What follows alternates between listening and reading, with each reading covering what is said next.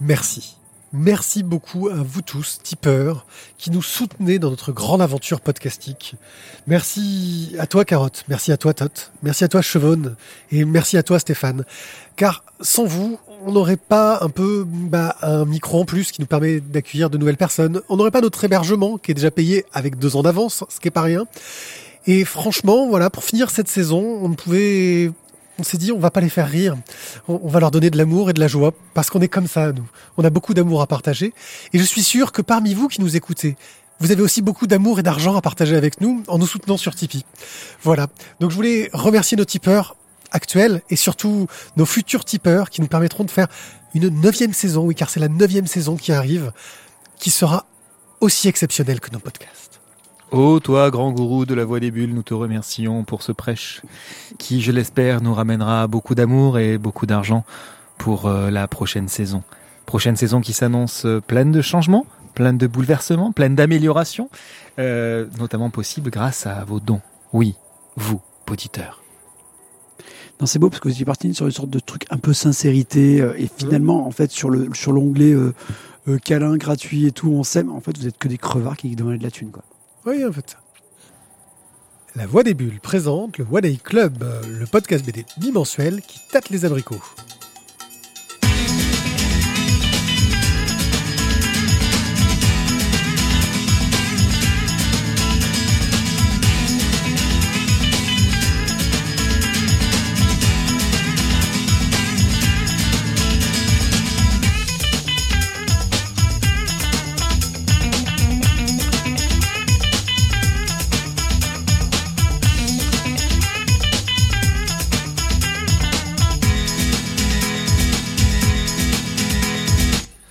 Oh là là là là, dernier épisode de la saison, on est déjà au cent soixante-quinze. Oh là là là là, cent soixante-quinze épisodes. On va arriver sur notre euh, neuvième saison la prochaine, ça fait quand même euh, ouh, beaucoup. Euh, c'est plus que huit mais moins que dix. Surtout, surtout quand on sera écoute, hein, quand on sera écoute et qu'on se dit oh mon Dieu mais qu'est-ce qui ouais. s'est passé. Et on a réécouté euh, l'épisode zéro et on oh s'est dit Dieu, que mais c'est quoi cette voix, la même voix. Bah, il a mué depuis. C'est ça, j'ai grandi. Que j'ai notre mué. Diction n'était encore, est encore pire que maintenant, que notre rythme n'était pas terrible.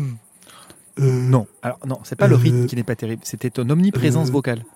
Euh, oui, parce que c'est vrai que j'avais un timide, j'avais un timide à mes côtés, je, je dois l'admettre, euh, euh, qui, qui s'est beaucoup sorti euh, les doigts, les, les, les doigts de la gorge, c'est pour les, ça que ça voyait un peu plus les, grave. Les voix, les voix euh, du cul. Euh, euh, nous sommes donc là pour une, une émission euh, euh, euh, estivale. Qu'est-ce qu'il a le teubé, une émission en fait estivale euh, avec Thio, salut Thio. Bonsoir. Bonsoir Tobé. Et vous Isaac. Allez, vous êtes en forme, vous allez bien, ça ah bon, va. Bonsoir les poditeurs. Je suis Wanaipier. La famille, tout ça, ça va ça Si va vous découvrez ce podcast wesh, wesh, au milieu non, de l'été okay. et que vous avez réussi à tenir jusqu'ici, déjà je vous dis chapeau. Euh, nous sommes un podcast où on parle de bande dessinée, on fait des chroniques. Et de cigales. Et le but, c'est qu'on soit toujours au moins deux à avoir lu les bandes dessinées. Pour pouvoir avoir un échange... une critique et un débat. Oui, parce, parce que, que... si, si tu es tout seul à débattre avec toi-même, voilà. C'est moins drôle. Et puis surtout que souvent, on n'est pas d'accord. Souvent. Ah, mais on est, on est d'accord sur rien, en fait. Même au sur le goût du sel, on n'est pas d'accord. Des règles, il y a aussi nos coups de cœur. Mais pour qu'une bande dessinée ait un coup de cœur, il faut que tous les lecteurs veuillent mettre le coup de cœur. Et, et comme ça, on dit lecteur, c'est nous, en fait. Hein. Ouais, on fait, on fait et comme ça, on c'est pas gagné. Parce qu'on est vraiment des enflures quand on lit nos B D. Ouais, et encore une fois, on n'est jamais d'accord, quoi. Et tous les auteurs qui les font, ces B D, en fait, on s'en fout. Ils ont beau avoir mis tout leur amour dans leur travail. Nous, ce qui compte, c'est la qualité finale et si ça nous touche. Voilà. Oui, c'est pour ça qu'on tâte les abricots. On est des ordures. Euh, si ça nous touche. Euh, donc, on va commencer par une petite rubrique online où je vais vous conseiller quelques webcomics estivaux. Ensuite, on fera quelques chroniques avec Chères Créatures, cent milliards d'immortels Radio Zéro, Brandy, le tome un, Night Dominion, le tome un, L'Enfant et le Maudit, le tome un, et Amorostasia, le tome trois. Il n'y aurait pas Amorostasia, franchement, avec tous ces tomes un, ce serait une émission parfaite pour nous découvrir. Sauf qu'il y aurait aussi un express avec euh, Descender, tome trois. C'est vrai, mais c'est de l'express, on fait ça à l'arrache. De l'express. Allez, passe online.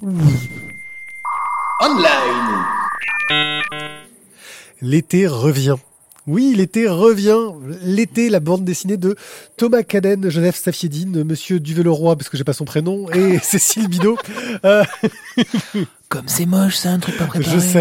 Euh, non, mais c'est, c'est une marque de respect, c'est Monsieur Duvel-le-Roy. Oui, Monsieur, non, tu vois, je, je le respecte plus que les autres. Euh... Été, c'était cette bande dessinée sur Instagram qui utilisait un peu le système euh, vraiment d'Instagram pour raconter une histoire. Euh, dans la première saison qui a eu lieu l'an dernier, c'était Sophia et Abel qui décidaient de se séparer pendant deux mois juste avant le mariage pour euh, se redécouvrir euh, l'un l'autre. C'est génial comme idée. Euh, et la question, c'est de savoir s'ils allaient se retrouver jusqu'à ce coup de théâtre assez rigolo où on se rendait compte que la B D était écrite de telle façon que quand on les lisait dans l'ordre de parution, ça marchait, mais quand elle les lisait ensuite dans le sens anti-chronologique, ça marchait aussi. Euh, euh, quelque chose d'assez bien trouvé, une B D en bas euh, vraiment euh, pas mal. Pour cette saison deux, on suit toujours euh, Olivia et Abel, et particulièrement Olivia, euh, dont la grand-mère vient de décéder. Euh, et donc, euh, elle va commencer euh, bah, à aller euh, s'occuper de l'enterrement et découvrir que sa grand-mère cachait un secret. Je sais pas pourquoi ils, ils sont morts de rire, parce que je parlais d'une grand-mère. Non, mais c'est, c'est encore une histoire de mort, en fait. Oui, c'est vrai. On, est, on tourne dedans, ça fait deux émissions, voilà. On est dedans, quoi. Ouais, on est dans la mort et, et l'humour noir, mais... Ouais, ouais mais, mais mes pieds est vraiment pas bon, en fait, pour les enterrements. Oui, je suis très nul. Oh non, je suis vraiment nul pour les enterrements. Dixit, euh, pied, pied. Non, euh, je suis pas bon pour les enterrements. Voilà. C'était, c'était, c'était... je vous avoue, hein, le... c'est magique, ça. Le prêtre qui nous a mariés a dit qu'il était pas bon pour les mariages, mais très bon pour les enterrements, tu vois. Chacun son truc.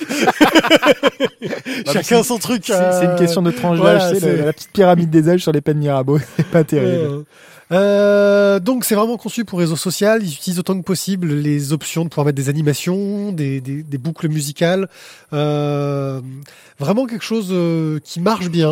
Euh, j'apprécie toujours ce ton, cette façon de raconter. Euh, je suis curieux de savoir s'ils vont refaire une petite pirouette euh, technique à la fin, même si Cacahuète. Je pense pas que ce soit vraiment faisable. Euh, Ce n'est plus Erwan Surcouf qui dessine, mais Cécile Bideau. Il y a vraiment un style que, que j'aime beaucoup, euh, très coloré. Euh, et voilà, on suit avec joie ces personnages. Abel repasse dans le coin. Euh, donc c'est euh, sponsorisé par Arte. C'est sur Instagram, sur le compte été euh, underscore Arte sur Instagram. Je vous le recommande. La fin, c'est celle du secret des cailloux qui brillent. Je vous avais déjà parlé de cette bande dessinée. Euh, le secret des cailloux qui brillent, c'était une bande dessinée qui se faisait, euh, euh, comment dire, financée par Patreon euh, et euh, qui avait plein d'auteurs très, très, très, très, très variés. Il y a eu en tout deux saisons euh, pour euh, près de près de soixante-dix épisodes qui utilisaient un peu la technique du turbo média avec beaucoup d'animations, parfois même des chansons. Euh, il y a un épisode musical où ils chantent. Euh, avec des styles graphiques vraiment euh, étonnants et très variés. Euh, pendant ce temps-là, ils me font la chorégraphie du clone de Johnny qui chante à côté. Euh, et des trouvailles graphiques, moi vraiment un côté expérimental que j'ai beaucoup aimé. Attends, t'as une foule euh, au délire qui t'applaudit pendant que euh, tu parles. Quoi. Je sais, c'est, c'est, c'est la classe. Euh... Les auteurs en général passaient sur des sur des arcs scénaristiques. Le dernier arc scénaristique euh, était scénarisé par euh, Julie Marot, dont on a déjà parlé euh, mm-hmm. jusqu'ici. Euh, et donc, bah, on va suivre un peu l'histoire de personnages qui vont lutter contre euh, des comment des dictatures, euh, des complots euh, entre les différents royaumes et entre euh, les grands mages, dont le méga mage qui est un peu un des grands méchants euh, de l'histoire. Euh, bah, on finit sur un combat épique, plein d'action. Franchement, le secret des cailloux qui brillent, c'est très très bien, c'est tout disponible. Il n'y aura pas de nouveau tome, donc si vous voulez les soutenir, c'est trop tard. Euh, mais bon, euh, profitez-en tant que c'est accessible, parce qu'on ne sait pas combien de temps ça va durer. T'as raison, va bien dans le micro. Elia Police Investigation par Vidu.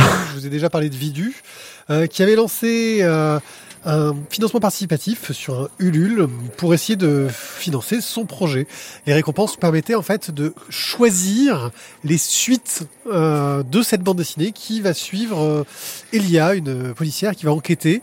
Euh, apparemment, les dans ce monde futuriste, quand un policier euh, appose son badge sur un cadavre, c'est lui qui va devoir charger l'enquête. Et quelqu'un a apposé son badge sur le cadavre en question, et c'est pas elle. Donc elle commence à s'intriguer, ah, à se demander ce qui s'est elle passé. Elle s'intrigue. Elle s'intrigue, oui, elle s'intrigue. Toute seule. Je m'intrigue. Je m'intrigue vachement en ce dernier oui. temps, j'arrive pas à me comprendre. Oui, mais comment ai-je fait pour mettre mon badge sans m'en rendre compte euh, Bref, euh, c'est très prometteur. Par contre, j'étais un peu déçu parce que bah, la lecture a bugué sur mon ordinateur. Et que bah, j'ai pas arrivé au bout du premier chapitre. J'ai pas arrivé. Ouais, j'ai pas arrivé. Ça m'a complètement tué. Alors moi du coup je les suis sur sur Facebook parce ouais. que du coup tu peux avoir les, enfin une partie de tu as la B D que tu peux suivre. Et ensuite, il faut voter aussi, je crois, pour les... Oui, voilà, les, les gens qui ont participé au Ulule peuvent voter pour euh, la suite de l'histoire. Et leurs commentaires peuvent être intégrés euh, dedans.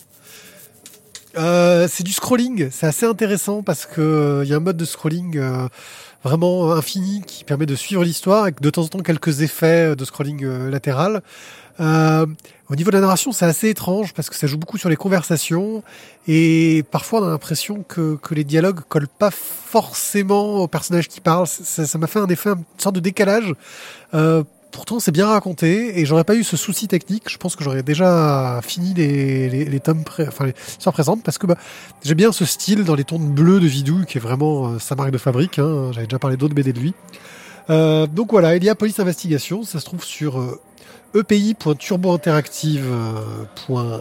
Je sais plus comment parce que ça me l'affiche pas sur mon site. Euh, point .fr. Euh, et bah, je... allez y jeter un œil et j'espère que vous n'aurez pas les problèmes que j'ai. Rencontrer. Rencontrer. Ouais, je, je commence à fatiguer là. C'est Johnny qui chante derrière, qui me, qui me perturbe. Ça, il me met vraiment le, le, le feu au cerveau. Hein. C'est, c'est... Allez, vas-y, enchaîne. Allez, mets le feu. Ouais. Et on va commencer par une sorte de, de, de truc hyper étrange qui nous est arrivé euh, directement par la poste. Chère créature chez Glénat de un Jonathan Case. Ouais, un, un ovni, un objet B D F non identifié. Euh, où on va avoir donc l'histoire de, de Gru, une créature un peu monstrueuse. Euh, aquatique. Euh, oui, enfin aquatique, mais pas que. Euh, assez étrange, voilà. Qui en fait passe ses journées à discuter avec des, des crabes, euh, qui en fait Trois sont, petits crabes. sont a priori des casse-couilles, des crabes. Ouais. Euh, casse-couilles, des crabes. C'est des crabes. Hein. Et, et Gru, en fait, voilà, bah, qui, qui, qui lui ne va pense qu'à bouffer parce qu'il aime bien manger de la viande surtout. Et, euh, et il vient du Ben. Et il découvre euh, des bouteilles, des bouteilles qui ont été jetées à la mer et à l'intérieur desquelles il y a des textes de Shakespeare. Et en fait, il tombe amoureux de ces textes. Et donc du coup, Shakespeareine là. Il va essayer de trouver mais qui est l'auteur de ces textes. Alors, sachant en plus que les bouteilles sont une sorte de cola euh, célèbre à l'époque. Non, vas-y, continue. Okay. Non, c'est pour pas qu'il te coupe la parole. Et donc, du coup, euh... tu vois, tu vois l'effet de merde. Tu voulais pas que je lui coupe la parole et tu lui as coupé. Tu vois, c'était qu'une merde. Bon, et donc, du coup, là, lui, il cherche, en fait, ces bouteilles de, de, de, de cola en question. Et il va euh, réussir à retrouver, donc, sur la terre ferme, euh, Giulietta, qui est, en fait, une. Giulietta! Qui est la personne, en fait, voilà, qui va, qui envoie, on va dire, ses textes à la mer, ses bouteilles, et que Gru a récupéré. Et là, on va se retrouver bah, à suivre justement cet amour impossible entre Gru et Giulietta, parce que Giulietta trouve que même si Gru est moche et méchant, euh, parfois, bah, il est un peu le seul à l'écouter, parce qu'elle est un petit peu prisonnière d'une sorte de donjon. Euh, voilà. On va s'arrêter là après parce que un donjon un petit peu éloigné. Un petit peu, ouais, mais je trouve qu'il y a beaucoup de beaucoup de parallèles quoi sur plein de choses avec ce. Complètement. Ouais, bah, des parallèles aussi avec euh, le King Kong. Euh, oui, oui, tout ça, tout tout tout tout ça. Déjà, Gru ne parle qu'en rime pentatonique. C'est ça, hein, c'est oui. La rime pentatonique, euh, qui est une rime shakespearienne. Il nous explique à la fin comment ça marche, parce que c'est vrai que pour un, pour un public français, on n'étudie pas trop ces, ce, ce type de rime-là. Euh... Alors, au niveau du dessin, on a, on a noir et blanc. Simple. Euh... Très tranché. Très ouais. tranché, clairement. Et, euh, et pas de nuance de gris. C'est noir ou c'est blanc. Point. Et, euh, et ça fonctionne très bien. On se retrouve dans une petite Amérique des années cinquante soixante. Euh, les vieux bleds avec le, le shérif, euh, les mecs qui sont, les assistants du shérif qui sont complètement teubés, mais un truc de ouf. Plus teubé que ça, je pense qu'à mon avis, c'est que voilà, il, il a fait exprès. Ouais, en fait, c'est les Charlots, c'est les Charlots. Le shérif qui est un franc-tireur, euh, un ouais, peu brutasse aussi. C'est un mélange entre l'Amérique du fin fond du trou du cul du monde du Sud et euh, les sous-doués à la plage. C'est ça. Et un ouais. peu côté des plages de Jaws aussi, hein, parce que je pense c'est que. Vrai. Euh, ouais. Donc en fait, on a ici dans, dans ce bouquin, on a plein de références euh, au niveau histoire. Des références, j'en ai trouvé quelques-unes, mais à mon avis, on a, j'ai pas la culture pour toutes les voir parce que c'est, c'est vraiment du pulp de ouf, quoi.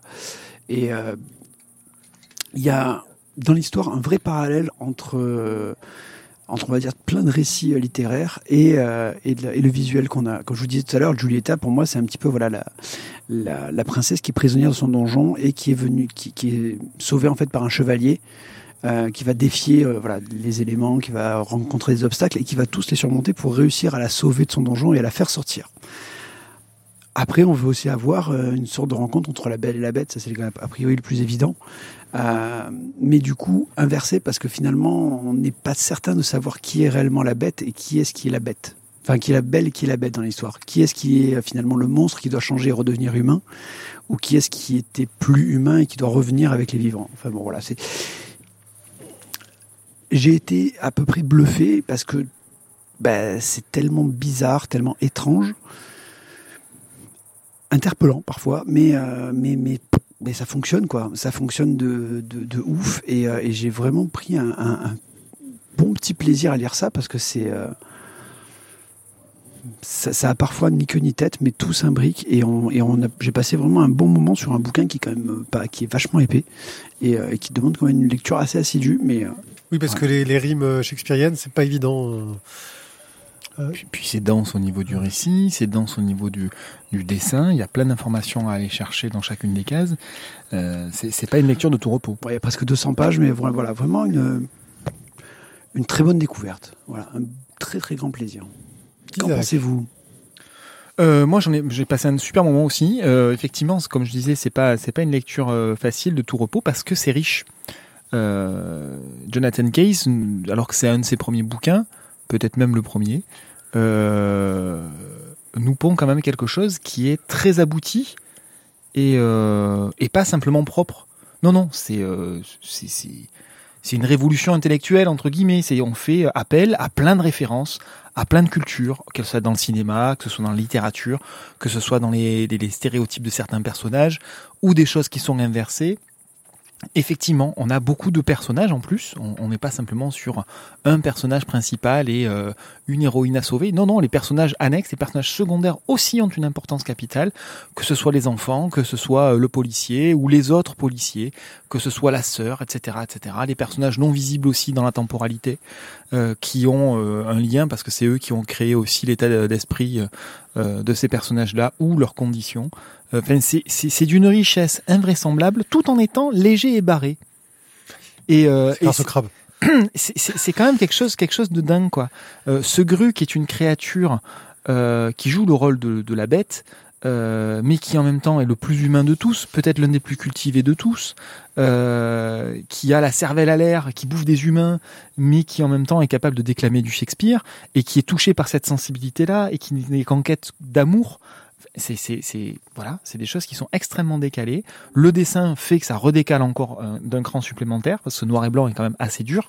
Euh, et toutes ces touches de légèreté au milieu euh, viennent vraiment en contre. Ça, c'est, voilà. Moi, je trouve ça, pour un, un, un bouquin de, de, de, de début, euh, extrêmement riche, extrêmement bien posé, et qui, au final, se conclut, se termine. C'est-à-dire qu'on a réussi, en plus, à terminer. C'est pas simplement une idée d'un étudiant euh, comme ça. Non, non, non. Il y a, y a un truc qui se termine et on a une histoire qui est posée. Voilà. Pour moi, c'est, euh, c'est une véritable réussite.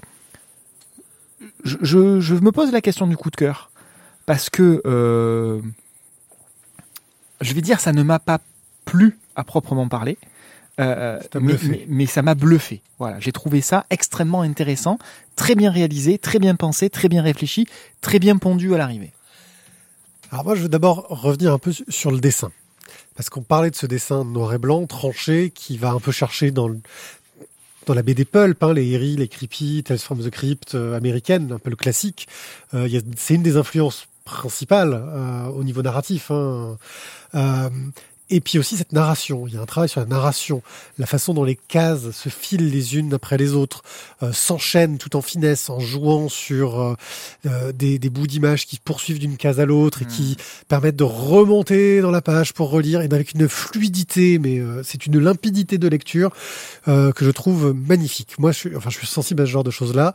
Euh, c'est super bien euh, raconté, narré. Euh, le dessin est superbe, la façon de le raconter est superbe.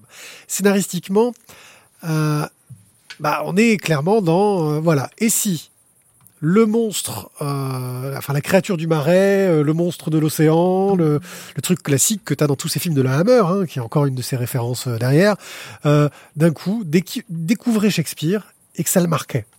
Parce qu'avant ça, c'est le monstre qui voulait manger de la, de la chair humaine. Et il a découvert Shakespeare, ça l'a marqué jusque dans sa façon de parler. euh, le, il ne parle plus qu'en vers euh, classique shakespearien. Euh, ce qui, pour le traducteur, a dû être une horreur. Euh... Là aussi, il y a eu du boulot. Ouais. Euh, et donc, on se retrouve avec des références populaires, des références de grande littérature shakespearienne, des références... En fait, je sens qu'il y en a partout et que je passe à côté, mais d'un nombre d'idées énormes. Et j'ai senti un peu cette frustration-là, mais en fin de compte, bah, c'est pas grave, parce que j'ai eu l'impression que ça me donnait une ouverture vers des trucs... Il y a quelques références que j'ai captées, mais c'est des sujets que je connais pas bien.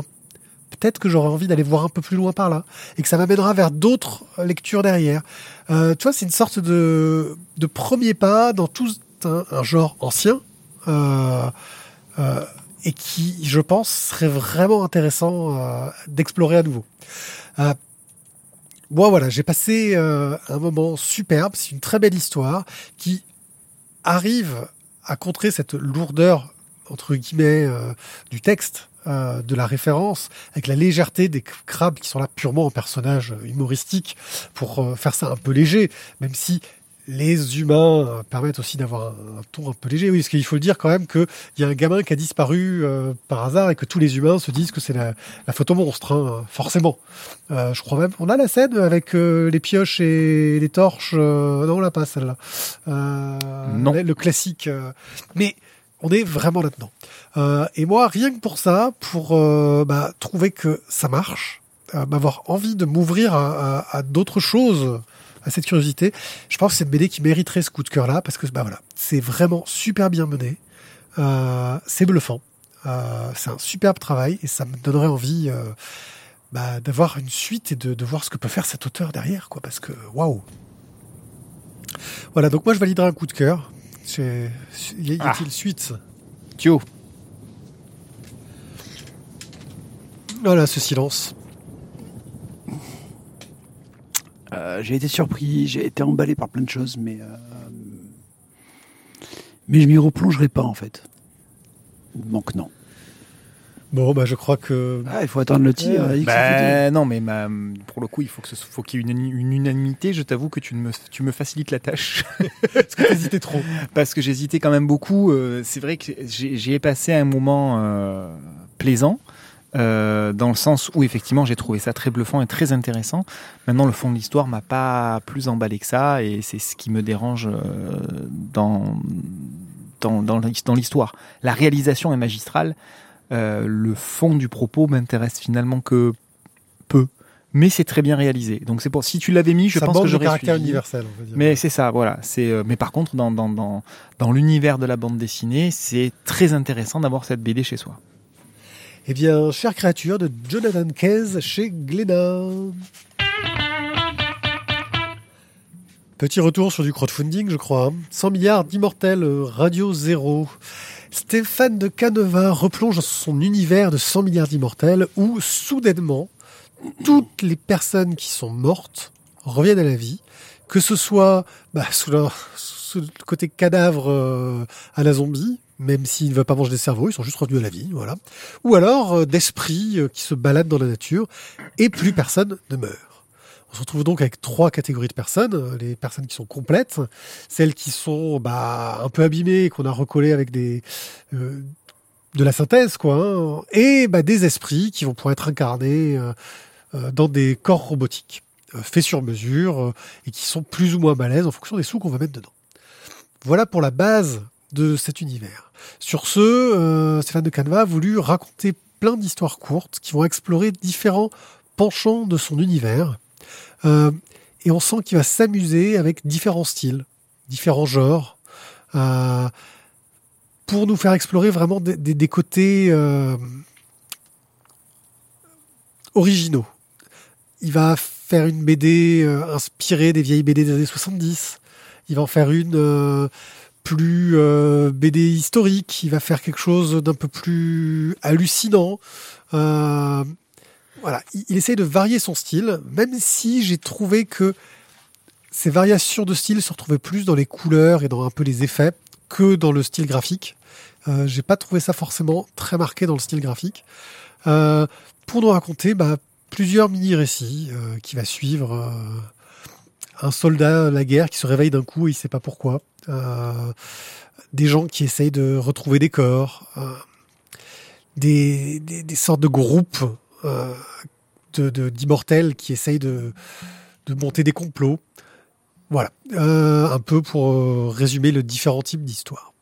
C'est bien raconté. Les histoires, euh, bah, le fait de l'histoire courte sont sympas. C'est une bonne prolongation de l'univers de cent milliards d'immortels. Mais ce n'est que ça, une prolongation. C'est-à-dire que je suis pas sûr... Euh, en fait, voilà, pour moi, c'est soit un avant-goût, ça va te donner envie de lire la suite, soit c'est un bonus si t'as aimé euh, la B D. Mais ça suffit pas en soi-même. Euh, ça manque un peu euh, ce côté-là. Euh, ne reste que le dessin de Stéphane De Caneva est vraiment superbe, qu'il a fait un, un bel objet, une B D euh, sympathique, euh, couverture souple, euh, couleur et noir et blanc pour certaines planches, et j'ai passé un bon moment à le lire. Thio, mmh, moi je dirais que c'était pas, je suis pas aussi euh, aussi dur que toi sur les histoires quand même, parce que là il y a quand même un lien entre tous les, euh, toutes, les, tous les, toutes les différentes histoires. Il y a une sorte de fil rouge quand même qui les, qui les unit un petit peu toutes. Euh, on retrouve un petit peu les mêmes questionnements qu'on avait sur, euh, sur Descender, euh, sur la place que justement vont prendre ces, euh, bah, ces, ces morts et ces entités robots pour certaines euh, au sein de la société. Euh, Ouais, moi, je, je, je, voilà. Après, quand tu. Parce que du coup, t'as quand même une histoire qui va du début à la fin, hein, sur euh, certaines pièces qui sont recherchées, pourquoi, par qui. Euh... Ouais, non, enfin, je, je... j'ai trouvé ça quand même très plaisant, très agréable. Euh, surtout quand tu sais qu'au départ, voilà, tu fais le, le crowdfunding sans savoir exactement, en fait, sur quoi va porter l'histoire elle-même. Euh... Non, voilà, je, je dirais que c'est une très bonne suite à, euh, au premier cent milliards d'immortels, qui euh, touche quelque chose de vraiment différent, et euh, je trouve que scénaristiquement c'était beaucoup plus intéressant que le premier. On a envie en tout cas de, ouais, pour moi j'ai envie de, que de, de prolonger cet univers et d'avoir de nouvelles histoires dedans, quoi. Mais voilà, non, je bah moi je, je, ce lien que t'as trouvé entre les, les, les histoires, je, je l'ai pas, il m'a pas marqué, quoi. Ça m'a, alors peut-être que je l'ai, je l'ai lu un peu trop survolé, j'en sais rien, mais j'ai pas été euh, du tout. Ok. Voilà, ça m'a pas marqué du tout, tu vois. C'est... Bah, t'as la pièce du, de l'ordinateur central qui est, euh, qui est dans, le, dans le début, en fait, ce que cherchent les euh, chasseurs de primes, l'entité, ouais, ouais. Euh, qui est en plein milieu. Puis, euh, du coup, ça, ça revient. Et après, tu as aussi le, l'événement du, euh, du vaisseau frontière là, qui, va être, qui va disparaître parce que les robots euh, sont devenus trop intelligents. Enfin bon. Ouais, ouais, effectivement, oui, il y a cette pièce, effectivement, mais j'ai pas trouvé de. Pour moi, c'était plus un MacGuffin, un truc que tu mettais là pour euh, essayer de donner un intérêt, mais qui n'apportait pas grand-chose, quoi. Ok. C'était juste, tu vois, une sorte de, de petit jeu scénaristique, mais sans vraie finalité en dehors de, d'être un outil scénaristique. Soit. Passons à la suite. Voilà. Donc, cent milliards d'immortels de Stéphane De Caneva, que vous pouvez peut-être trouver en allant sur son site, parce que sinon je vois pas trop comment, vu que c'est du crowdfunding. Isaac, parle-nous donc de Brandy. Je vais vous parler de Brandy. Brandy est un tome un qui s'intitule Les Chasseurs d'ombre, par Frédéric Brémaud au scénario et euh, Federico Bertolucci au dessin et euh, à la couleur. Euh, c'est un duo de, d'auteurs qu'on avait euh, rencontré déjà sur Love. Euh, pour lesquels on avait été plutôt, plutôt emballés, même si on n'avait pas forcément euh, acheté la suite. Euh, on avait bien aimé euh, l'ambiance qui était rendue, on avait bien aimé les dessins. Je crois qu'on avait vu que le tome deux d'ailleurs, et, le Renard, euh, je crois que c'est le tome deux. Donc voilà, on était, euh, on avait bien aimé en tout cas l'ambiance qui était rendue, euh, ce, qui, ce qui avait été proposé. Et donc là sur Brandy, on est sur euh, donc une, nouvelle, une nouvelle publication. C'est prévu en diptyque. Euh, on est... Euh, dans une forêt, on a une jeune femme euh, nue qui court euh, et qui fuit en fait un, un incendie. Elle se retrouve face à un mur. Après tout un tas de péripéties, elle va trouver refuge dans une grotte, elle perd conscience et là elle se, va se réveiller ensuite, un petit peu comme euh, comment elle s'appelle, Boucle d'Or euh, avec les petits ours. Elle va se retrouver dans un petit village qui est peuplé d'étranges créatures. Bien sûr, elle a peur, on réveille, elle sait pas où elle est, elle sait pas qui est, surtout qui elle est. Elle a perdu la mémoire, elle est devenue amnésique. Et euh, bien les, les, le petit peuple autour va euh, va essayer de comprendre qui elle est, euh, va lui raconter ce qui s'est passé. Euh, le chef du village euh, va arriver, et essayer de comprendre. Bon, bref, ils, ils la prennent un peu euh, sous leur euh, protection. Ils vont lui donner des vêtements, bien sûr, parce que pour l'instant elle est euh, elle est euh, elle est nue. Mais euh, ce qu'ils ont du mal à comprendre, c'est que l'histoire qu'elle raconte, c'est que donc elle s'enfuyait face à un incendie et qu'elle a vu un grand mur. Voilà, c'est tout ce qu'elle a en mémoire. Le problème, c'est que dans la forêt alentour, aucun incendie n'a eu lieu. Ils sont au courant de rien. Le problème, c'est que cette jeune fille a des traces de brûlure. Donc il y a quand même quelque chose d'un petit peu bizarre dans tout ça. Et donc elle va essayer de retrouver le pourquoi du comment. Elle va rencontrer Mélis, qui est le, le, le chasseur de, le, de la tribu qui, qui l'a retrouvée. Elle voudrait qu'il, qu'il l'amène sur les lieux où elle a été retrouvée, sauf que lui n'a pas le droit de le faire, puisque personne n'a le droit de s'aventurer dans la forêt, sauf les chasseurs, pour aller récupérer de la viande, car c'est bien trop dangereux.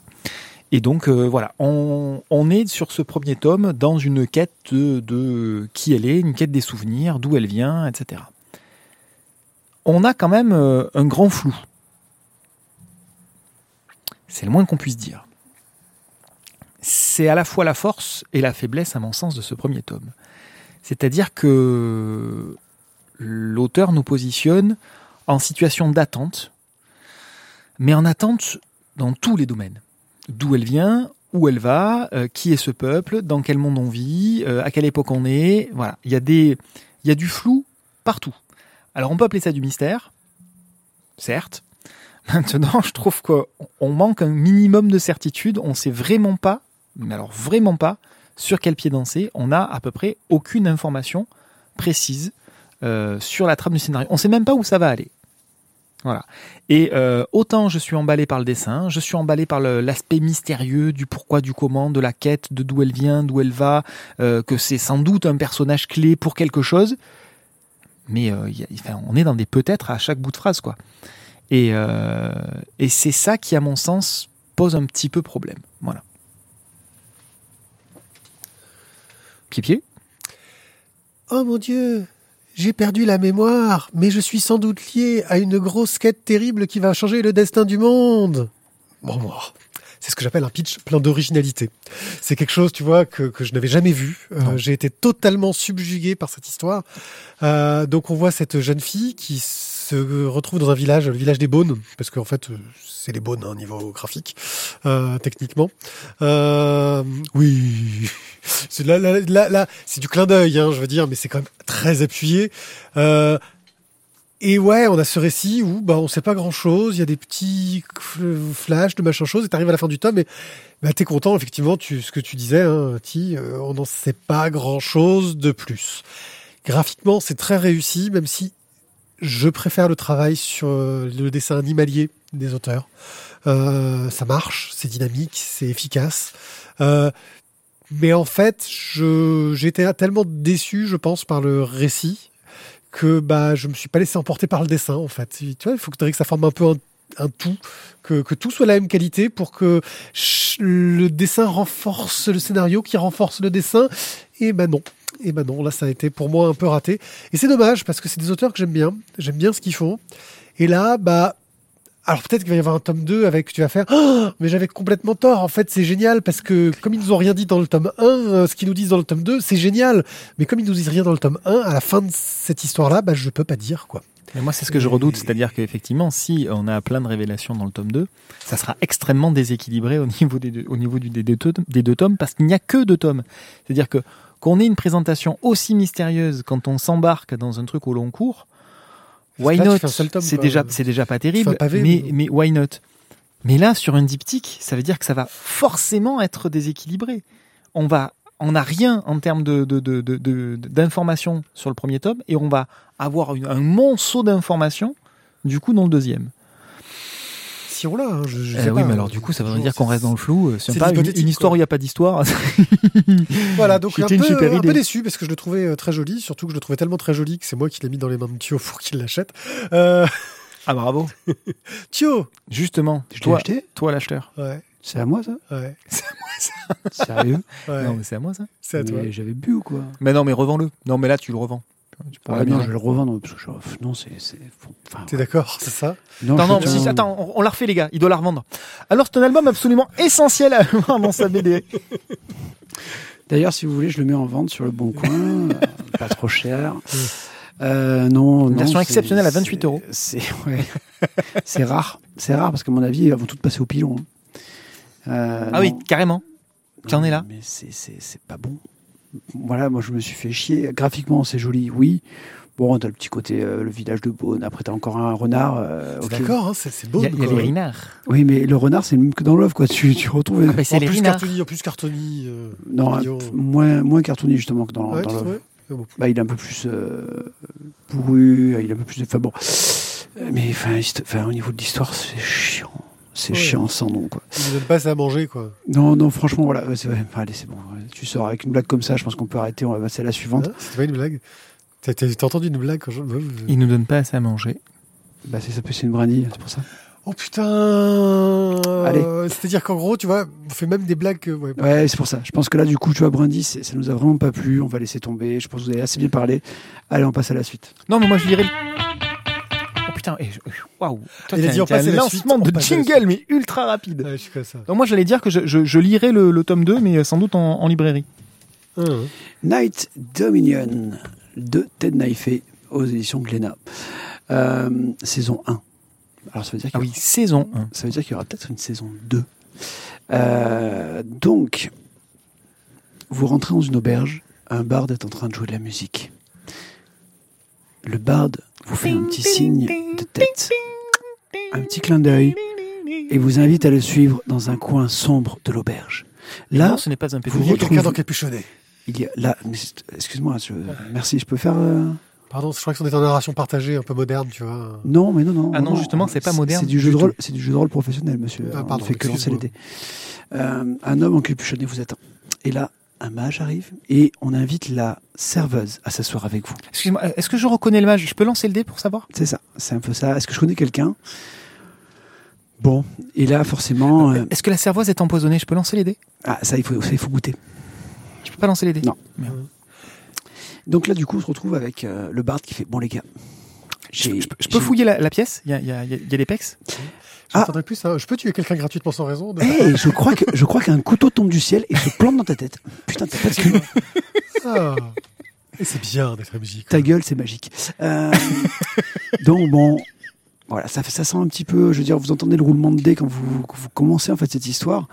Euh, forcément, le barde là va leur proposer euh, d'attaquer la, la tour de, du, d'une sorte de culte assez obscur, mais qui, a, qui, qui, qui marche plutôt bien dans la ville. Donc a priori, il doit y avoir des P sept. Hein.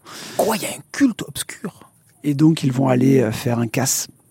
Mais pour ce casse, il leur faut, euh, bah voilà, il leur faut qu'ils soient cinq. Alors forcément, il y en a une qui hésite un petit peu. C'est la voleuse, qui est la voleuse la plus recherchée de la ville, qui était déguisée en fait en serveuse et qu'on n'avait pas reconnue. Euh, euh, euh... Alors heureusement, il n'y a pas que cette histoire dans l'histoire. C'est le tome, c'est, c'est le premier chapitre. C'est le premier chapitre. Euh, cette histoire donc, de vol va, va forcément euh, amener des conséquences, mais on va aussi suivre l'histoire donc, de la voleuse, qui à mon avis est plutôt le personnage principal de l'histoire elle-même. Qui est de Batman, euh, pardon, la pas nuit. Batman, mais... Oui, elle s'appelle La Nuit. Ah oui, par contre, oui, il, elle a, elle a... il est rigolo le Batman qui va avec ouais, elle. Ouais, il est cool. Oui. Elle, c'est la c'est une espèce de, de, de, de meilleur ennemi mentor. Euh, il, il, il a un design euh, batmanesque, quoi. Batmanesque. Oh, c'est volontaire. Ah oui, non, mais dans, dans la, on en parlait tout à l'heure, dans le, le truc des, des hiboux, là. Dans la cour des hiboux, je trouve que c'est, il, il a ce style-là, quoi. Donc, Thio, on euh, va pas te couper, on est désolé. Ouais, euh, pff, bah après, écoute, voilà, pour le pitch, je pense que c'est bon, on a fait le tour. Euh, au niveau de l'histoire, euh, même s'il y a donc les intrigues secondaires qui euh, ramènent un petit peu d'intérêt, pff, j'ai pas été follement emballé. Ça m'a pas fait non plus kiffer quand même. J'ai, j'ai pas décollé du siège. J'ai senti, si tu veux, les, les, les, les... tu vois, j'ai, j'ai eu l'odeur, tu vois, de la bougie un peu euh, que tu viens juste d'éteindre et que quand tu finis ton, c'était un jeu de rôle. Bah, c'était ça.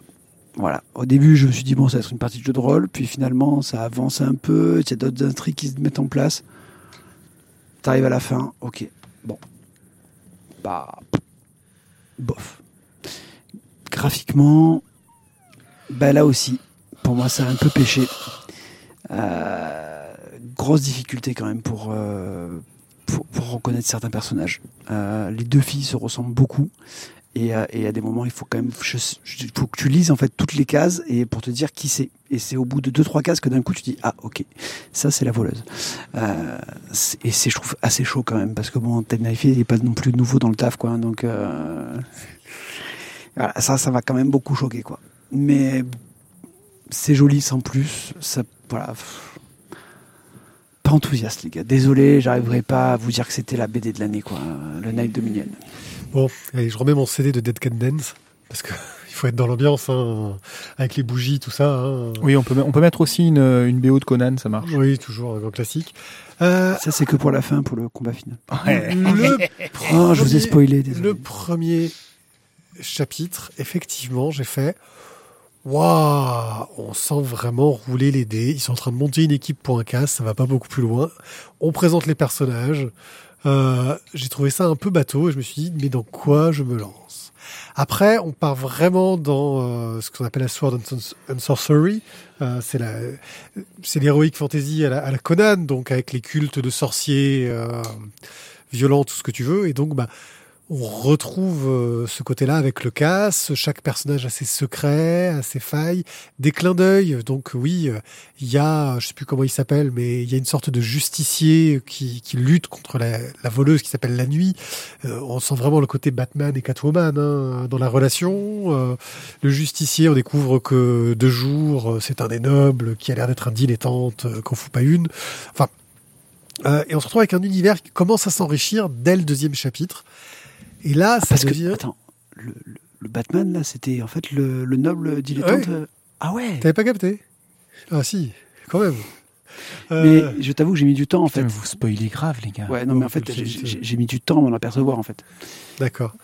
Euh, bon, c'était un peu sous-entendu, mais bon, euh, moi j'y pensais très vite, c'est surtout pour ça. Euh, bref. Cet univers est intéressant, ça marche bien, il y a des bonnes trouvailles, ça finit sur vraiment du combat épique, de la mort, euh, et cetera. Mais c'est vrai que ça sent un peu le... Je vais prendre plein d'éléments sympas et les mélanger pour faire un peu mon, mon, mon plat réchauffé. C'est pas mauvais en soi, euh, mais bon, euh, c'est le plat de la veille, quoi. Okay, ils ont rajouté deux, trois trucs dedans pour, pour ajouter du goût, mais ça va pas plus loin. Yuzu. Euh, caviar, citron caviar. Citron caviar. Ouais, toi, toi, toi, t'es un peu, t'es trop deux mille dix-sept. Euh, donc, euh, le dessin de Ted Naifeh, moi, j'aime beaucoup son style graphique. Je trouve qu'il est très efficace, même si effectivement, il y a des problèmes dans les reconnaissances de personnages. Euh, mais moi, je trouve vraiment son dessin je, vraiment sympa, même si je suis pas sûr que la couleur aille bien à son trait. Et toi, c'est bon, on a compris ton avis, monsieur. C'est pas la peine d'en rajouter. Monsieur qui n'a pas lu le bouquin, ouais, en qui fait. Qui n'a pas lu le bouquin, en plus. Hein pas en entier, non euh, Voilà. Petit joueur. Euh, non. En fait, euh, non. Bref, c'est sympa. C'est plutôt pas mal. Pour une collection qui se veut... Euh, c'est la nouvelle collection de, de chez Glénat qui s'appelle... Euh, tu parles dans le micro. Login. Donc, euh, qui est une collection pour jeunes adultes. Je trouve que le niveau d'intrigue est plutôt intéressant. C'est un peu complexe. Il y a deux, trois trucs euh, qui sont pas mal. Mais... Euh, le... Regarde Conan le Barbare, hein, tu passeras un meilleur moment. Oui, oui, oui. Il faut voir les lire, mais on en reparlera une autre fois. Ça va venir. Ça va venir. Voilà, donc... Euh, Night Dominion de Ted Naifeh chez Glénat. Euh, pas si vous n'avez rien d'autre de... à faire, vous pouvez le lire. Sinon, franchement, faites autre chose. D'extraordinaire. Non, honnêtement, enfin, moi perso, j'ai lu euh, les, les trois Descender euh, d'affilée. C'est autrement plus dense que ça. Ça n'a rien à voir. Ça n'a rien à voir. Euh... Celui-là, je suis resté euh, deux jours et demi dessus. Ça n'a pas avancé, quoi. Ah. Voilà. Non, le dessin m'a pas du tout fait rentrer dedans. Le contenu m'a pas du tout fait rentrer dedans. Euh... Bah, grosso modo, t'es de notre avis, en fait. Ah. Ouais. ouais. Je t'avoue, hein, j'ai regardé Infinity War, c'est passé tout seul. J'ai voulu regarder un Lars von Trier après. Euh, c'est pas passé, quoi. C'est... moi, je pense qu'avant de dire des bêtises, tu devrais passer à la suite. Oui. Mais il est con, hein. L'Enfant et le Maudit. Je me demande qui est le maudit. Ouais. Fais pas bon, l'enfant. Pour information, c'est moi qui en parle. Ouais. C'est un manga. Ouais. Par un certain monsieur Nagabé. Ouais. Scénario et dessin. Ouais. Donc. Euh... Je peux te l'envoyer dans la figure ou pas? euh, Tu lui as fait pareil tout à l'heure. Tu peux dire ouais. Non, moi je faisais E. C'est pas pareil. Ah, pardon. C'est vrai. Excuse-moi. Ça change tout. Euh, L'Enfant et le Maudit, donc premier tome. Alors, sachant, je vous annonce tout de suite, hein, j'ai pris, j'ai acheté la suite, donc ça pose tout de suite les bases. Euh, bah, tu me fais un petit cœur, tu, tu m'aimes, ça y est tu, Ouais, tu c'est ça. Euh, donc, on est dans une. Un pays imaginaire, hein, lointaine contrée. On a une petite fille, on a une créature monstrueuse, euh, et il y a une malédiction. Ça, je, je, c'est la base. Alors maintenant, on est un petit peu plus dans le, dans le pitch. Euh, cette petite fille est étendue sur un, sur un tronc d'arbre. Elle se réveille gentiment, doucement. Elle regarde dans le seau qu'elle a à côté d'elle, euh, qu'elle avait rempli avec deux couronnes de fleurs. Et puis, euh, bah, la, la, la journée passe très très vite quand même. Hein. Le temps, le temps file à, à toute vitesse. Et si le professeur la trouve là, elle va se faire gronder. Alors, bah, elle va ramasser son petit seau. Et puis, euh, derrière elle, en fait, il y a une silhouette sombre, noire, qui approche. Une créature avec euh, des cornes sur la tête, qui est très grande, très longiligne, qui est assez effrayante, qui a une queue fourchue qui sort de son manteau. Qui a quand même la classe. Qui a grave la classe, mais qui est quand même assez effrayante. Ben en fait, la petite fille n'a pas peur. Ben non, bien sûr, c'est, c'est, c'est lui le professeur. Et ben, il lui dit, ben, il faut, faut pas rester là, c'est, c'est dangereux, ma petite fille, faut qu'on, faut qu'on y aille maintenant, hein, on, on va y aller. Donc ils vont tous les deux euh, dans le village, euh, qui est pas très loin, pour trouver de la nourriture. Mais dans le village, en fait, il n'y a absolument personne. Enfin si, il y a, y a une vague silhouette euh, aperçue au loin par, par la fillette. Et, euh, et une fois rentrés donc à la maison, euh, ils mangent, mais euh, le professeur rappelle à la fillette que non, non, Tu, tu ne peux pas me toucher, rappelle-toi, si, si, si tu me touches ou si tu touches quelqu'un d'autre venant de l'extérieur avec un grand E, euh, bien la, la personne va se, va se retrouver maudite. Voilà dans quel monde on, on évolue, avec une petite fille qui va donc faire des rencontres, bien évidemment, un petit peu plus tard, euh, avec cette peur de la malédiction qui va planer euh, autour de cette jeune fille. Qui attend ses parents. Et cette jeune fille qui, qui attend, qui attend. Euh, qui attend que ses parents reviennent, euh, et le professeur la, la garde, euh, s'occupe d'elle en attendant. Euh, c'est un premier tome d'ambiance. Et l'ambiance euh, file un petit peu la chair de poule, parce qu'on alterne entre cette jeune fille euh, toute fraîche, toute frêle, euh, toute gentillette, toute douce, mais qui recèle une malédiction, qui renferme peut-être une malédiction, qui peut être porteuse d'une malédiction. Et autour d'elle, euh, des créatures qui, franchement, ne donnent pas très envie d'aller les côtoyer. Et avec une, euh, un univers étrange où on a un monde qui est séparé en deux, l'intérieur, l'extérieur.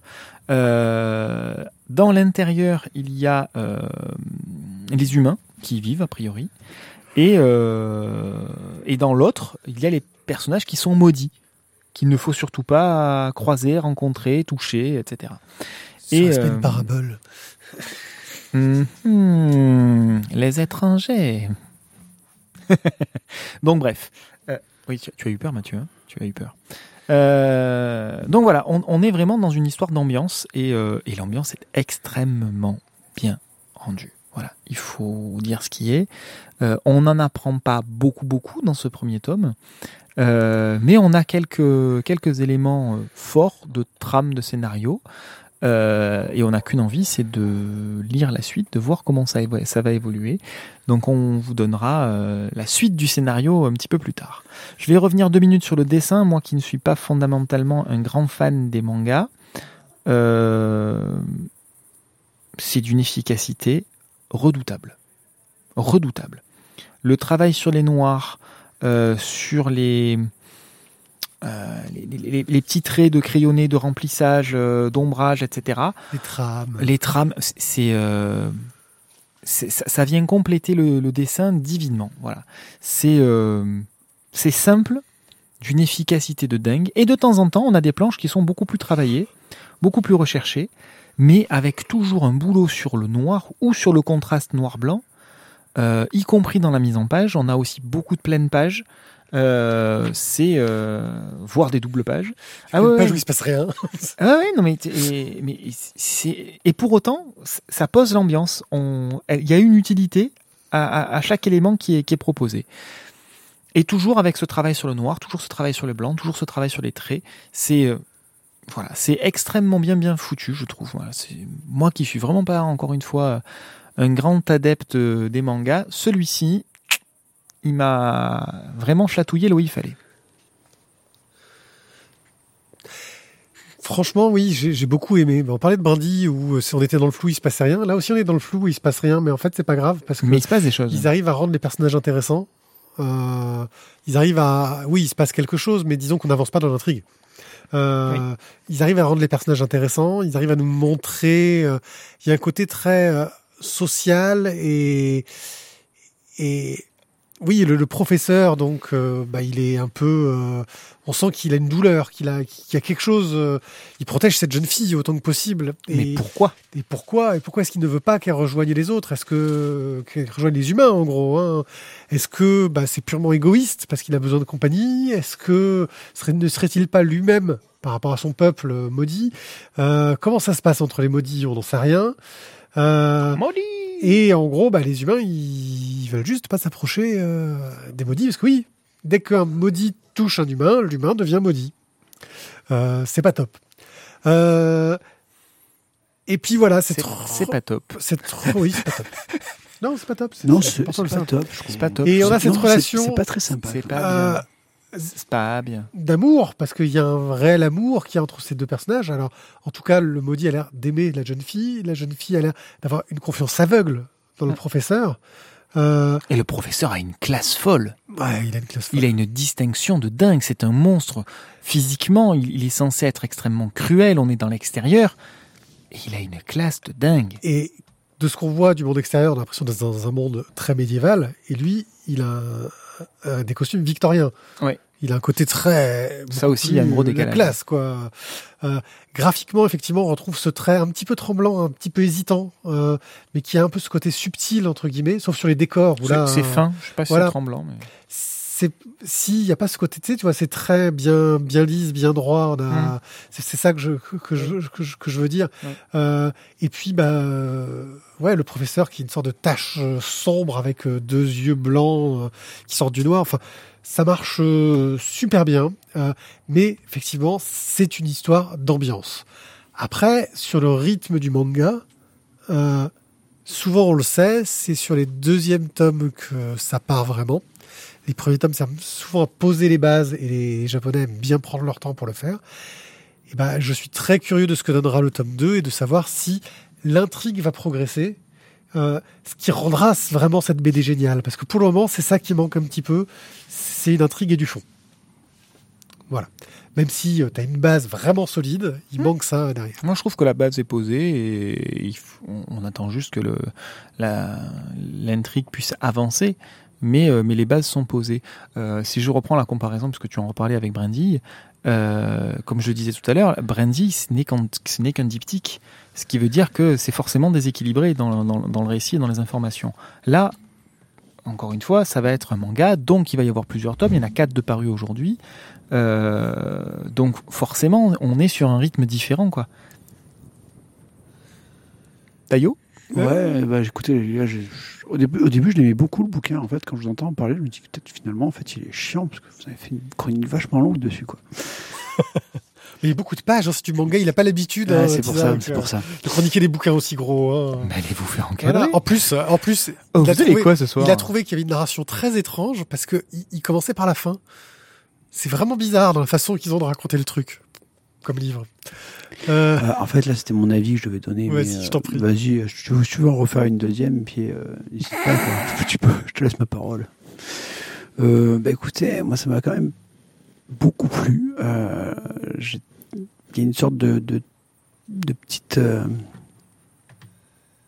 Il y a un côté très agréable et très... Euh... très enfantin, en fait, dans cette relation. Encore une fois, on reste toujours un petit peu dans la thématique de... de la Belle et la Bête, quoi. Euh, c'est, c'est, je sais pas, ce soir, on a dû, on a dû bien aimer choisir le bouquin, mais ils sont tous un peu dans le même truc. Mais le côté étrange que tu as dans ce, ce bouquin-là, ben, ça, ça, ça, ça produit un truc. Vraiment, ça produit un truc, et ben, t'as envie de suivre, quoi. Tu, t'as pas toutes les, toutes les, euh, tous les morceaux du puzzle, mais, euh, mais t'as très envie de connaître, on va dire, euh, ce qui va les lier entre eux, contrairement à Brandy, tout qu'on avait tout à l'heure. Donc vraiment, voilà, un bon, un bon manga, une bonne découverte, euh, et impatient de lire la suite. Voilà. Bon, pour moi, donc, je mettrai mon petit coup de cœur, mais après, vous faites ce que euh, vous voulez. Moi, je tends un tome deux pour valider, on va dire. C'est, c'est surtout ça, en fait. Eh ben, donc, sur le tome deux, je le mettrai pas, comme ça, il n'y aura pas. Voilà.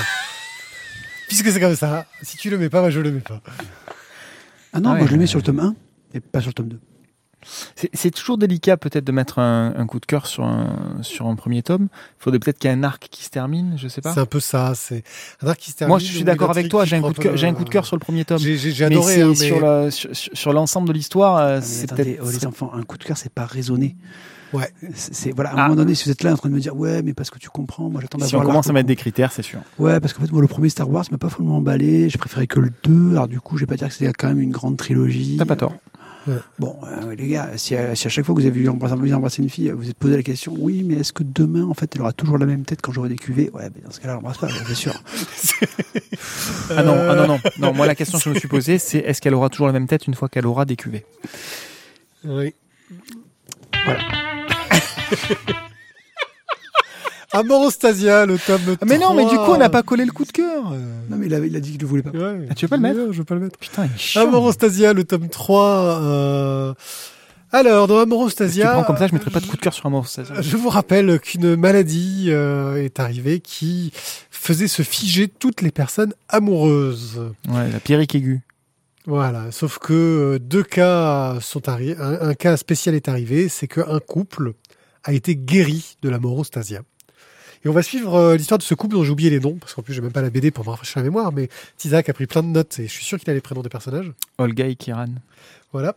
Euh, et bah ils vont continuer euh, bah, à vivre ensemble parce qu'ils se, ils se redécouvrent, mais ils avaient eu un peu un coup de foudre, donc ils se connaissent pas trop. Et ils commencent à vivre ensemble. Et là, bah, très vite, ils vont se rendre compte qu'ils ont pas vraiment les mêmes euh, façons de vivre et les mêmes objectifs dans la vie. C'est un peu aux antipodes. Et bien peut-être que l'amour, ça dure pas toujours non plus. Et c'est la question qui va se poser, c'est pourquoi est-ce que les gens, eux, ont été guéris et pas les autres. Kiran, lui, va rentrer dans une sorte de star system, parce qu'il est vraiment un personnage exceptionnel. Euh, il est un cas unique.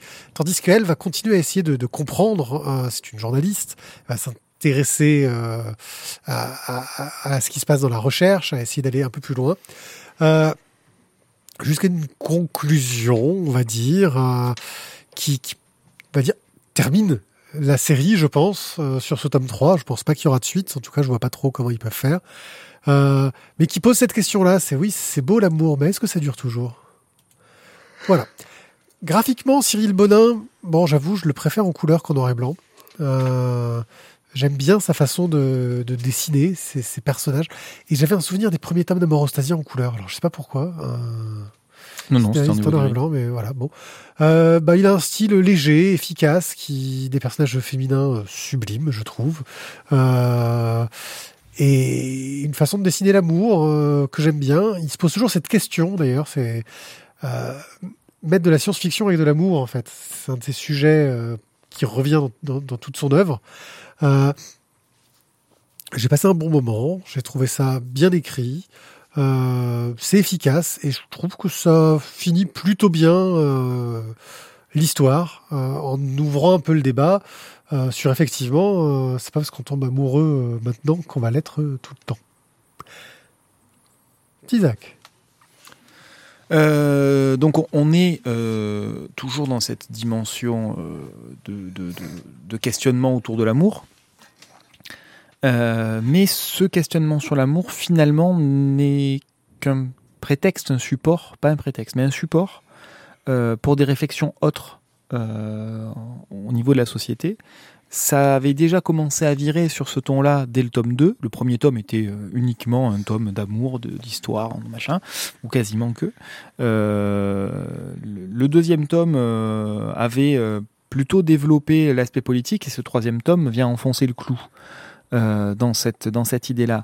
Avec tout un tas de, d'idées novatrices, euh, soyons fous, une femme présidente, euh, soyons fous, la culture qui peut venir au secours d'une situation inextricable. Non, euh, c'est l'ex-femme du président. Oui, ben, qui, devient, qui va devenir, devenir présidente. Enfin, voilà, elle ne sort pas de nulle part, mais voilà. Euh, oui, parce que le président s'est figé, mais pas devant sa femme. C'est cela même, n'est-ce pas ? Comme, comme chez Étrange. Après, il y a des choses qui sont quand même très caricaturales et très binaires. Euh, dans, dans cet album, euh, on est du bon ou on est du mauvais côté, on est chez les gentils ou on est chez les méchants, on a la bonne attitude ou on a la mauvaise attitude.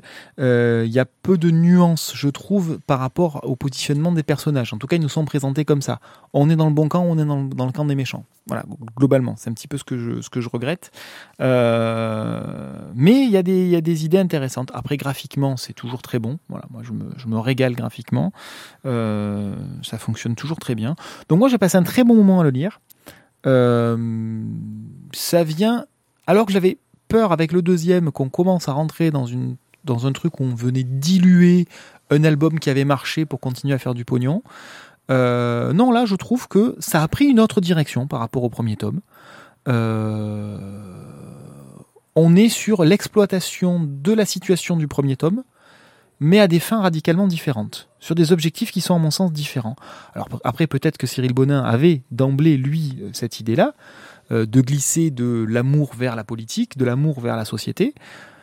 Mais en attendant, euh, moi en tant que lecteur, le premier tome, il était très ancré dans une histoire d'amour. Le tome deux, le tome trois euh, basculent vers autre chose, et quelque chose de très intéressant finalement, moi qui m'a, qui m'a beaucoup plu, avec pas que des qualités, mais euh, vraiment un, un très bon moment de lecture. Bon, on va faire une petite rétrospective. Euh, le tome un m'avait bien plu, le tome deux m'avait un peu fait suer, et euh, bah, le tome trois, en fait, j'y suis allé un peu reculons, et euh, ça m'a pas non plus vraiment enthousiasmé. Voilà, je vais pas... Graphiquement, c'est toujours... Euh, c'est, c'est Cyril Bonin, j'ai des bouquins de lui que j'ai beaucoup aimés. Euh, il est toujours dans le même style graphique qui est efficace, qui, euh, qui fonctionne parfaitement, mais euh, la narration elle-même m'a vraiment, enfin l'histoire en fait plutôt, parce qu'il n'y a pas d'erreur de narration, mais euh, l'histoire en fait m'a pas, m'a pas plu. Il a très bien fait son bouquin, il est très joli, mais euh, j'ai pas accroché. Pas touché donc. Pas touché. Pas touché, non. Non, je suis pas tombé en Amorostasia en fait. Oh. On l'avait déjà fait pour le premier et le deux, je crois. Je suis... ouais. T'as pas été figé devant ce bouquin euh... Non. Si, mais je suis resté, pas, je suis resté pas... quoi Je suis resté de marbre, en fait. Vous okay. avez fini le tour des euh, jeux de mots pourris ou... ouais, je me suis dit, j'étais totalement stone devant ce truc. Euh, attends, on va en trouver d'autres. Euh, on va en trouver d'autres. Oh non, non il envoie un jingle Express Fallait pas sentir obligé. Je me suis coupé la parole, quoi. Mais mais comment tu fais pour envoyer un jingle Euh, non, Mathieu, ce n'est pas moi qui ai envoyé. J'avais la main sur la souris, mais ce n'est pas moi qui ai envoyé le jingle. Ah ouais, non, j'ai, j'ai eu peur. J'ai dit... Où il a, il a... Par ma simple force de pensée. Ah ouais, j'ai, j'ai une puissance. Pas mal, pas mal. De... Bon, on continue. Euh, Descender, tome trois. Rappelle-nous rapidement les enjeux des deux premiers tomes et ensuite dis-moi en quoi celui-là il vaut le coup de continuer cette série. Alors, Descender, on est dans une euh, galaxie où euh, on a neuf planètes majeures qui sont gouvernées par le C G U. Un beau matin, des robots gigantesques. Euh, un robot gigantesque par planète euh, s'installe et zigouille une grosse partie de la population. Euh, du coup, les humains restants euh, ont une peur panique de petit un que ces gros robots qui ont été surnommés les moissonneurs euh, reviennent euh, et ils ont une peur panique de, des, des, des petits robots restants. Et donc, bah, y a tout un tas de clans qui s'organisent pour zigouiller les petits robots restants. Bien sûr, il y a des opposants à cette politique-là et à ces pratiques-là. Donc, euh, on est dans, une, dans un univers qui était construit, mais qui se déconstruit, euh, et qui a une peur panique de, de, de retomber dans une guerre. Au milieu de tout ça, on a un petit robot, T I M vingt et un, qui, qui se réveille, euh, alors qu'il était en veille depuis une dizaine d'années, depuis euh, l'attaque des moissonneurs.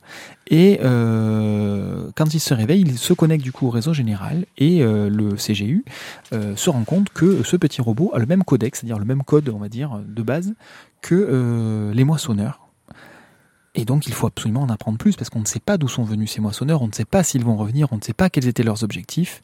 Et donc euh, ben, chacun va, avoir, va y voir des intérêts différents, mais T I M vingt et un prend une importance capitale, et donc dans les deux premiers tomes, c'est ce qui est relevé, c'est-à-dire qu'on a le C G U qui envoie deux de ses soldats, dont la femme d'un général, la fille pardon, d'un général euh, en, en, en quête de récupérer ce, ce petit robot. Euh, on a l'ancien propriétaire, le jeune garçon qui a, à qui on avait offert ce robot, qui est devenu depuis chasseur de primes et dézingueur professionnel de, de petits robots, euh, qui est lui aussi sur les traces de ce T I M vingt et un. Et on a le clan des robots euh, qui est là pour euh, se rebeller, pour survivre, mais aussi par rapport à une réflexion autour de la vie après la mort numérique euh, ou robotique, euh, qui est en quête aussi de ce petit robot pour avoir des réponses sur les moissonneurs. Donc voilà où on en est. Et la dans fin du tome deux nous laissait un méga cliffhanger. Le, la fin du tome deux nous laissait dans un méga cliffhanger. Dans ce tome trois, eh bien, euh, on a donc notre groupe composé euh, de euh, la fille du général, donc Telsa. Euh, on a le, l'ancien propriétaire, le jeune garçon qui est devenu donc adulte maintenant, jeune adulte, Andy, qui est en partenariat avec son ancienne compagne, qui elle-même s'est vue transformée partiellement en robot suite à un accident, qui s'appelle Effie. On a le chien, bien sûr, qui est toujours là. On a une espèce de robot euh, foreur, qui est un robot tueur, euh, qui est un ancien... Je suis un tueur Je suis un tueur Je suis un tueur Eh bien, en fait, cette petite phrase n'est pas tout à fait anodine. Et euh, donc, on, on a une gal- cette galerie de personnages qui, dans ce tome trois, nous est présentée un peu plus en profondeur. Voilà. Ce, ce tome trois est une, forme de, est une sorte de pause dans l'intrigue générale pour prendre le temps. Euh, Pierrick, tu avais utilisé le, le terme de respiration dans la, dans la, dans la saga.